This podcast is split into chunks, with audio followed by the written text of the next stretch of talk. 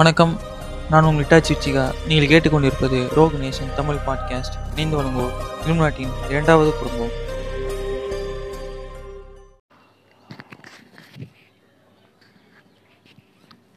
வணக்கம்.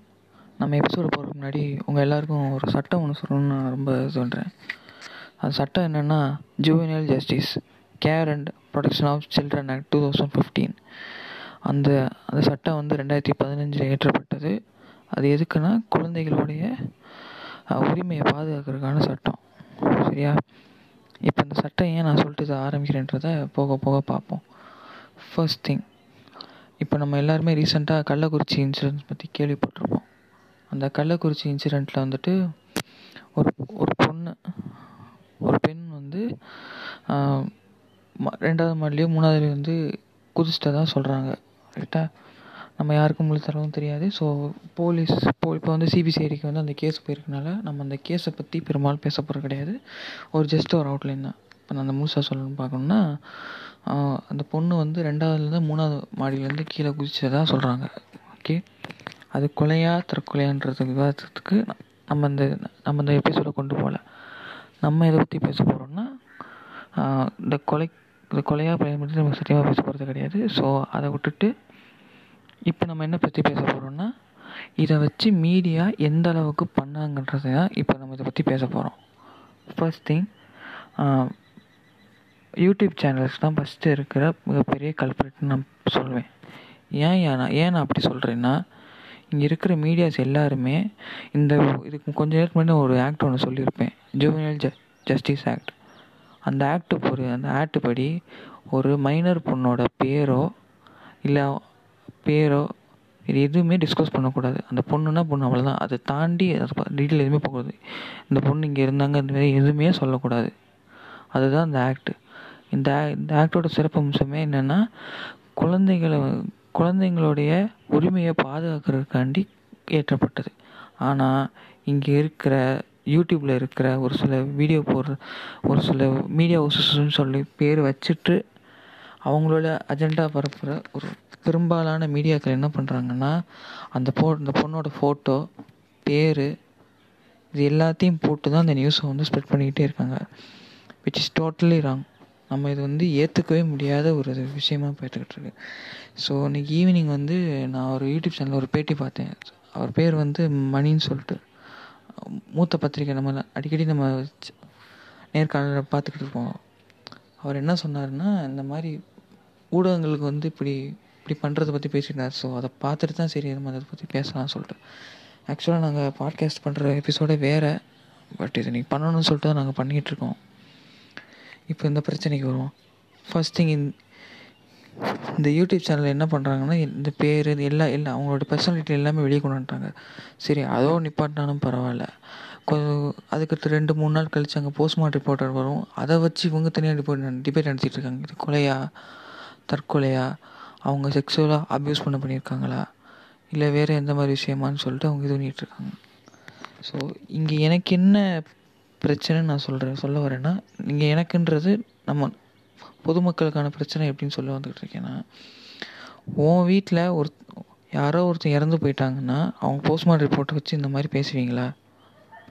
யாரும் பேச மாட்டோம். ஆனால் இவங்க வந்து காசுக்காண்டியும் வியூஸுக்காண்டியும் வரப்போகிற ஆடுக்காண்டியும் ஒவ்வொரு சேனல் விடாமல் தூங்கிட்டு இருக்காங்க. இதை விட அசிங்கமான செயல் என்னன்னா அந்த பொண்ணு எல்லாம் முடிஞ்சு ரெண்டு வாட்டி போஸ்ட்மார்ட்டம் பண்ணி அந்த அந்த அந்த உடலை கூட அடக்கம் பண்ணுறதுக்கு முன்னாடி அது அதுக்கு முன்னாடி நடந்த கூத்து எல்லாரும் கேமரா வச்சு பிடிச்சி பிடிச்சிட்டு. மீடியா ஹவுசஸ் தான் பண்ணுதுன்னு பார்த்தா பொதுமக்களும் சேர்ந்து பிடிச்சிக்கிட்டு அதை பிடிச்சி அதை அந்த மண் கடைசியில் அந்த முகத்தை மறைக்க வைக்கும் போட்டு அந்த கேமரா இழுத்து அப்படியே இது பண்ணி இது பண்ணி கவரேஜ் எடுத்துகிட்டு கவரேஜ் எடுத்துகிட்டு கவரேஜ் எடுக்க அவங்க ஒன்றும் பிரைம் மினிஸ்டரோ சீஃப் மினிஸ்டரோ யாரும் கிடையாது. நம்மளை மாதிரி சாதாரண பொண்ணு ஒரு மைனர் பொண்ணு.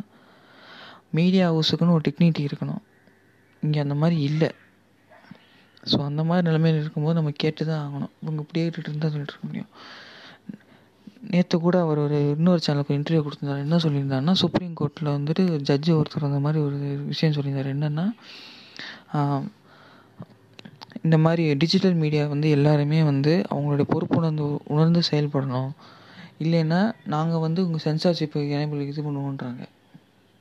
இப்போ இப்போ இவங்க இவங்க பண்ணுறதுனால இப்போ இங்கே இப்போ டிஜிட்டல் உள்ள சென்சார்ஷிப் வந்துருச்சுன்னா நாளைக்கு கவர்மெண்ட் பண்ணுற தப்பு எதுவுமே நம்மளால் திருப்பி க தட்டி கேட்கவும் முடியாது.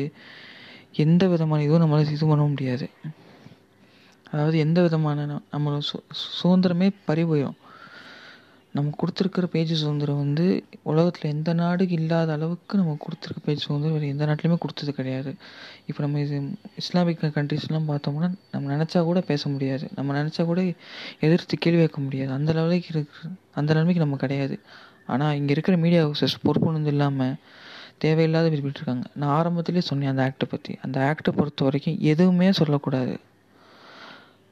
இப்போ நம்ம பார்த்தோம்னா நம்ம நமக்கு நம்ம எல்லாருக்குமே பரிச்சயமான முதல் பாலியல் வன்புணர்வு செய்யப்பட்ட பெண் நிர்பயான்ற பேர் வச்ச ஒரு பொண்ணு கூட மேஜர். ஆனால் அவங்க பேர் கூட மூணு நாலு வருஷங்க அப்புறம் அந்த பேரண்ட்டோட கன்சென்ட்டோடு வெளியே வந்துச்சு.